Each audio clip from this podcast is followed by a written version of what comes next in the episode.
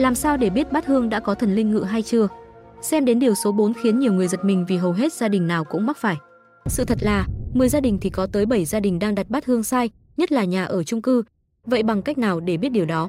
Bát nhang hay bát hương được xem là vật linh thiêng, là biểu hiện tâm linh của mỗi gia đình, thậm chí là nơi giao tiếp giữa người âm và người dương. Không phải ai cũng biết, làm sao biết bát nhang linh hay chưa, nếu không thì những lời của chúng ta bày tỏ trước bàn thờ không thực sự có ý nghĩa.